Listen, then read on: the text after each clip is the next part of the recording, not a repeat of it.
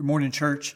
If you would take your copy of God's Word and turn with me this morning to Mark chapter 5 as we continue to worship our risen Lord and Savior this morning. Mark chapter 5, verses 21 through 43. Mark 5, verses 21 through 43. I'm going to invite you to pray with me now.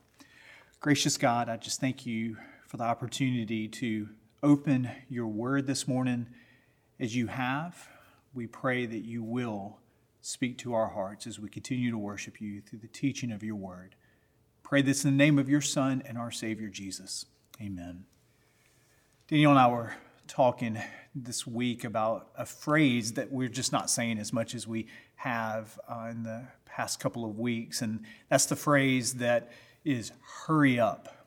Uh, we're just not saying hurry up as much as we normally would. Uh, one of the things about raising three boys that play baseball is we have this sort of daily routine where we're coming to the boys and saying, "Hurry up! Get your get your cleats, get your hats, uh, get your gloves. Make sure you have your bat bags. Do you have your water bottles? What do you mean you can't find your hat? You have one thing that you're responsible for. Can you not keep up with your hat?" So uh, Daniel and I were both saying that one of the things in these last five weeks that we're just not saying as much as we have in, in the previous months before is just that phrase, "Hurry up!" Rush rush, rush. There's no doubt for many parents of uh, children that are involved with in a variety of extracurricular activities, there, there has been a reset. There has been a sense in which we're just not as, as busy as we once were. Uh, we miss baseball. We miss the practices. You miss, uh, as your children are missing some of those extracurricular activities. There's no denying that. But there is something that is fairly refreshing about the calm a little bit, uh, a little bit of a, of a personal reset, a lack of busyness, hurriedness. Maybe you're as a family walking around your neighborhood, riding bikes more, playing games more. Uh, there, there's no doubt that that's true. Now, don't misunderstand what I'm saying. I, I, know that there are a lot of families, there's no doubt, that are experiencing true sorrow and true grief and sickness.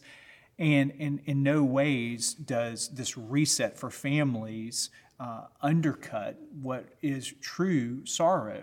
But both of these elements can be true. Uh, COVID 19 and this pandemic that has spread in our world and our country has affected people on a lot of different levels. But for many families, one of the uh, primary ways that it has affected us is that we're just not saying hurry up as much as we've had uh, said in the past. And I think that's good in many ways, but I, I don't know if that translates spiritually, though. I think in many ways, while we might not be saying hurry up in our family lives as much as we've had in the past, I'm, I'm kind of confident that we might be saying hurry up more spiritually. Uh, we're saying maybe in our prayer life, God, uh, you are sovereign and you are good, so why don't you hurry up and uh, help uh, the, this world uh, breathe a sigh of relief from the spread of this pandemic? Why won't you hurry up and intervene in this situation here? Uh, there, in some respects, might be many of us, we might not verbalize this, but certainly internalize the emotion where we're wanting God's timetable to intersect a little bit more with our own expectations. And it very well may be that many of us are tempted this morning to say to God, hurry up. In Mark chapter 5, uh, verses 21 through 43, I'm not 100% positive that one of these characters said to God, Hurry up, but I am pretty sure that there was a father who thought, Jesus, why don't you hurry up? Mark chapter 5, verses 21 through 43 tell us the story of two daughters, a tale of two daughters who intersect the, the King of Kings and the Lord of Lords. Now, prior to this section in Scripture, we have Jesus calming the storm in Mark chapter 4 that shows his authority over nature. Then, when we come to Mark chapter 5, he heals a, a man, casting out demons from this man, a legion of demons from this Gerasene man, and it shows his authority even over evil, even over the demonic. And then when we come to our section of scripture here this morning, Jesus has crossed over from the sea back to land. He lands, and there's this huge crowd that meets him on the shore. Out of that crowd comes a dad named Jairus. Jairus was a ruler of a local synagogue, and he's a man of faith, and he has an urgent request. You see that request in chapter 5, verses 22 and 23. Read it with me. And seeing him, that is Jairus seeing Jesus, he fell at Jesus' feet and implored him earnestly, saying, My little daughter is at the point of death. Come and lay your hands on her that she may be made well and live. This is a father's worst nightmare, isn't it? He can't help her. He has enough faith, though, to turn to the only one that he knows that actually can help his sick and ailing daughter. So off they go. Jesus and this father, they go with the disciples. Time is of the essence. They're pushing through the crowd. You can imagine this dad, Jairus, you can imagine him saying, Excuse me, excuse me, excuse me. We have an emergency here. We've got to get through. We've got to get through. The crowds are pressing in. And in the midst of Jesus going to heal Jairus' 12 year old daughter, there is a nameless woman who, as long as Jairus' daughter has been alive for 12 years, she for 12 years has experienced the unthinkable, the hemorrhaging as a result of this disease that she has, and she has absolutely no prospect for a cure. Chapter 5, verse 26 tells us that she had suffered much under many physicians and had spent all that she had and was no better, but rather grew worse. So here's a woman, nameless, but we know much about her. She has suffered, and she has suffered in ways that we can't even begin to imagine. We can imagine the constant sense of fatigue, certainly, that she experienced, but she was destitute. She was destitute in the pursuit of a cure, and she did not find that cure through all the doctors that she had gone to, all of those who, who maybe promised that they could help her. Leviticus chapter 15 gives us another insight into the alienation that she would feel, how she would have felt to be an outcast in that society. She would have been isolated uh, ritually from her family and her friends because of her condition. She would have been untouchable because if someone would have touched her, they would have become unclean. She was forbidden from worshiping in the synagogue in that first century world. So, in all all ways that we can imagine. She is an outcast. But she has enough faith, doesn't she?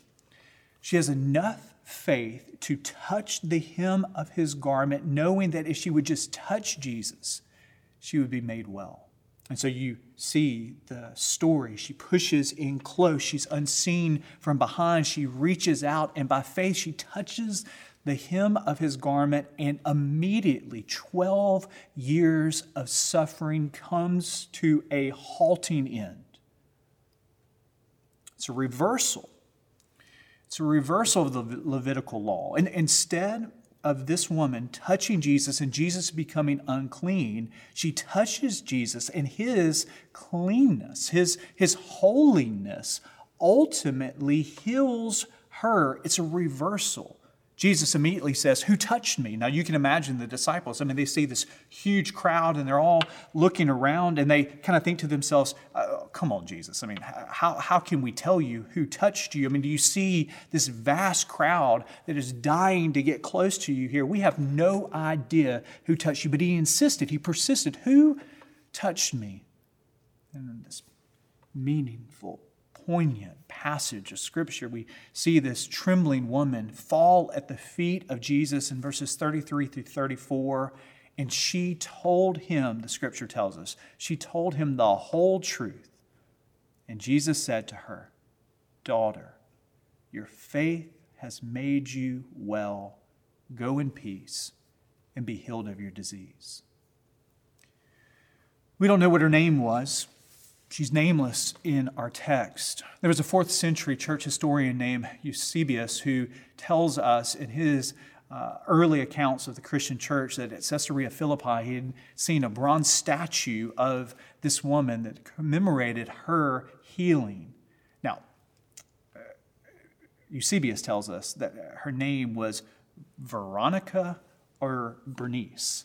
Uh, so you can choose that Veronica or Bernice. We, we don't know. Jesus doesn't tell us her name, but notice what Jesus does tell us. He, he tells us what he says in Mark's gospel. He called her daughter, this, this word of absolute endearment, absolute love. He, he stoops and he stops in the midst of the crowd and he gives this unnamed woman what she needs the most, which is a new identity. No longer will she be known as an outcast. No longer will she be known as destitute. No longer will she be known by a diagnosis that no doctor could cure. No longer will she be defined by an ailment, but she now is defined by her encounter with Jesus. Mother Teresa set up eh, with a, vast array of nuns what was called the Sisterhood of the Missionaries of Charity. In 133 countries, this uh, sisterhood was renowned for embracing the outcast, embracing those that uh, oftentimes were terminally ill. They specialized in the lepers. They specialized in taking in those who were dying from HIV AIDS. So here is someone who knew true outcast. Uh, they set up in their homes, they set up uh, soup kitchens, they set up medical clinics, they set up orphanages to be able to embrace the poor. And this is what Mother Teresa said that we have drugs for people with diseases like leprosy. But these drugs cannot treat the disease of being unwanted. The sick and the poor, they suffer even more from rejection than material want. They suffer even more from rejection than material want. Here, Jesus, he embraces a woman who, for at least 12 years of her life, was familiar with rejection for 12 years of her life was familiar with being an outcast, for, familiar with being on the fringes of society. And notice what Jesus gives her. He notices her, he commends her, he reaches out to her. She receives a new lease on life because why? She receives a new identity in him. She is now a daughter to him. All of us all of us in some way are like this unnamed woman. All of us in some way have a need beyond our ability to fix. We have, we have a brokenness. We, we're like that uh, children's drum, Humpty Dumpty uh, sat on a wall, Humpty Dumpty had a great fall, and all the king's horses and all the king's men could not put Humpty Dumpty back together again. And, and so you and, and me, we, we have this brokenness the sin condition that, that all of the things of our society cannot put us back together again. And it expresses itself in a myriad of ways. Sometimes it's the loneliness that is so pervasive in our life. Sometimes it's the, the pride as we push out. Sometimes it's addiction. Oftentimes it's idolatry. And we spend so much of our life apart from his love and apart from his embrace when we're not children of God. And even as we become Christians, so many of us are still wrestling with the sin that so easily entangles us, that brokenness. And we want to be counted, we want to be noticed. And notice that, that Jesus sees this woman, he counts her, he, he knows her deepest need. And he, and he turns to her in this moment, and she turns to him, and Jesus provides her in that moment with what her greatest need actually was, which is a relationship with him. She becomes a daughter of the Most High King. And so when we, by faith, trust Christ as our Savior and Lord, he meets us. He meets us in our, our destitute nature. He, he meets us in our alienation. He meets us as we're outcast from him and He embraces us and gives us what is our greatest need, which is an identity, a new relationship with Him. Now, we can imagine that this was a poignant moment. This was a powerful moment. But there's one person in the crowd that I can imagine that is saying, okay, hurry up, hurry up, Jesus, we've got to go, we've got to go. And that's this dad. You remember we started with the dad, Jairus? And here we go. He has the worst possible thing that happens. His friends come toward him, and he can see them from a distance, and they have the solemn look upon their face and they deliver the news that no father, no mother would ever want to hear, and that that is his ailing daughter, his sick daughter, is actually now dead. And you can imagine, you can imagine him wailing up in this moment with, with frustration at Jesus. You can imagine him wanting to, to lash out at Jesus and say, if you would have just have hurried up,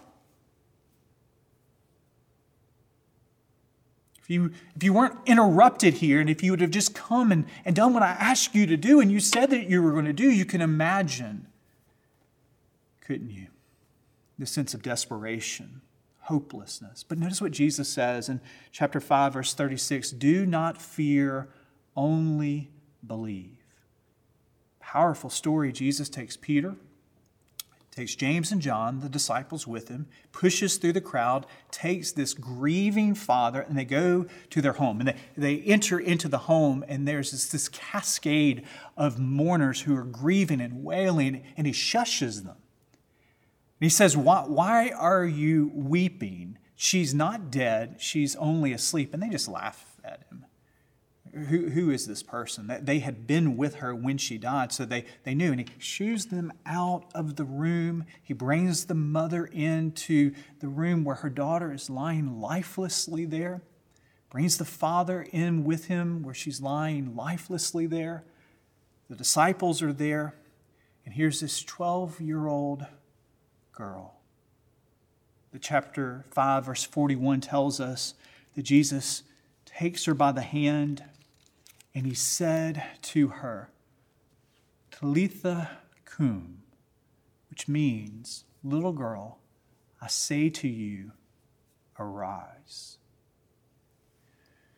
Numbers chapter 5 tells us that when you touch a, Jewish person, when they touched a corpse, when they touched a dead body, that they would be defiled this kind of gives us some insight into the parable the Good Samaritan. This might be why the priest and the Levite go past the person who's lying, beaten, and in, in their mind, maybe even dead on the side of the road here. No observant Jewish rabbi would intentionally defile themselves by touching a lifeless corpse. But just like moments before with that nameless woman, Jesus reverses the Levitical laws and he reverses the expectation. He doesn't become unclean by touching her dead body, but rather, as he holds her hand, his holiness flows through her lifeless corpse and she experiences that resurrection healing. Here we see Jesus showing this mom and this dad, showing the disciples, showing those that would see this young girl that he has authority over nature. You remember? He calmed the raging sea. He has authority over the demonic and over evil. He cast out the legion of demons at the beginning of Mark chapter 5. And now, as he resurrects this lifeless 12 year old girl, he is showing this just billboard, this advertisement I have authority even over death. I am the long awaited Messiah. He says, Get up. And she gets up and she walks around, and her mom and dad are stunned. And, and I love the first thing that Jesus says Can someone go get her something to eat? I mean, it, I don't know, I wasn't there, but it just seems like Jesus says this with a chuckle. I mean, she, she is walking in their midst, and Jesus says, Can someone go get her a peanut butter and jelly sandwich here? And it's just this wonderful way of Jesus showing his authority even over death. It's a wonderful story. It actually is one of my favorite stories in all of the Gospels. And it teaches us this wonderful truth that I want you to hold on to in the midst of your life today. And that's this truth. What we think is a delay in God answering our request is never God ignoring our request. Let me just say that again. What we think is a delay in God answering our request is never God ignoring our request. Jairus has this immediate, immediate pressing need. He has his own daughter, and he says, Come, Jesus, come now. And here is this sick woman who intersects. And, and to this grieving father here, who this father who says, Time is of the essence, this woman is an obstacle to his daughter's healing. But not for Jesus. She is a divine interruption. It's an invitation to a divine encounter, and God was working in the midst of what Jairus seems to think is a delay and interruption. And it's just a reminder that, that God's timing is perfect and it is providential. And, and maybe we need to be reminded of that because maybe you're watching here this morning and, and you're, you're really struggling with God's timing. You're struggling with His providential, sovereign nature and then what you're experiencing in your own life. You're making requests to God. You're asking God to intervene for family members or eh, asking Him to intervene in a work situation, maybe asking Him to intervene in marriage or a friend's life here. And you feel maybe you feel maybe like the dad of Mark chapter 5. You feel maybe that Jesus is distracted by the needs of the vast crowd of humanity, and he can't quite get to answering your request. Maybe you feel as if you're trying to say, Hurry up, Jesus, hurry up, Jesus, come on now, come on now. But you need to be reminded that God is at work even when it seems like he is delayed. God is always at work in what seems to be the delays of our life. He stretches us, He conforms us, He molds us. He's working behind the scenes and He's working before us, even in ways that we cannot even perceive this side of heaven. I love uh, the beginning of the Lord of the Rings trilogy. There is a scene in the movie where Frodo runs out to the entrance of the Shire. And he sort of impatiently greets the great wizard Gandalf and he says, You're late. And Gandalf looks down at Frodo and says, A wizard is never late, Frodo Baggins, nor is he early. He arrives perfectly when he means to. So it is for your life and my life. Know this morning, follower of God. Know this morning, son or daughter of the Most High King, that God is never late, nor is He early. He works in your life and in my life precisely when He means to. Let us pray. Gracious God, we thank you that your timing is a sovereign timing, that what seem to be delays are actually you working in ways that we cannot even begin to fathom. So, in the midst of our finitude, in the midst of our doubt, and in the midst of our questioning, we say, You are good and you are sovereign. And we trust even when we do not understand your timing. We trust even when we feel at the very depth of our soul that we want to say, Hurry up, hurry up, hurry up, hurry up. Help us, Lord. Give us faith as you stretch us and you mold us and you conform us to look more like you, even when we do not understand your timetable. We pray this in the name of your Son and our Savior Jesus. Amen.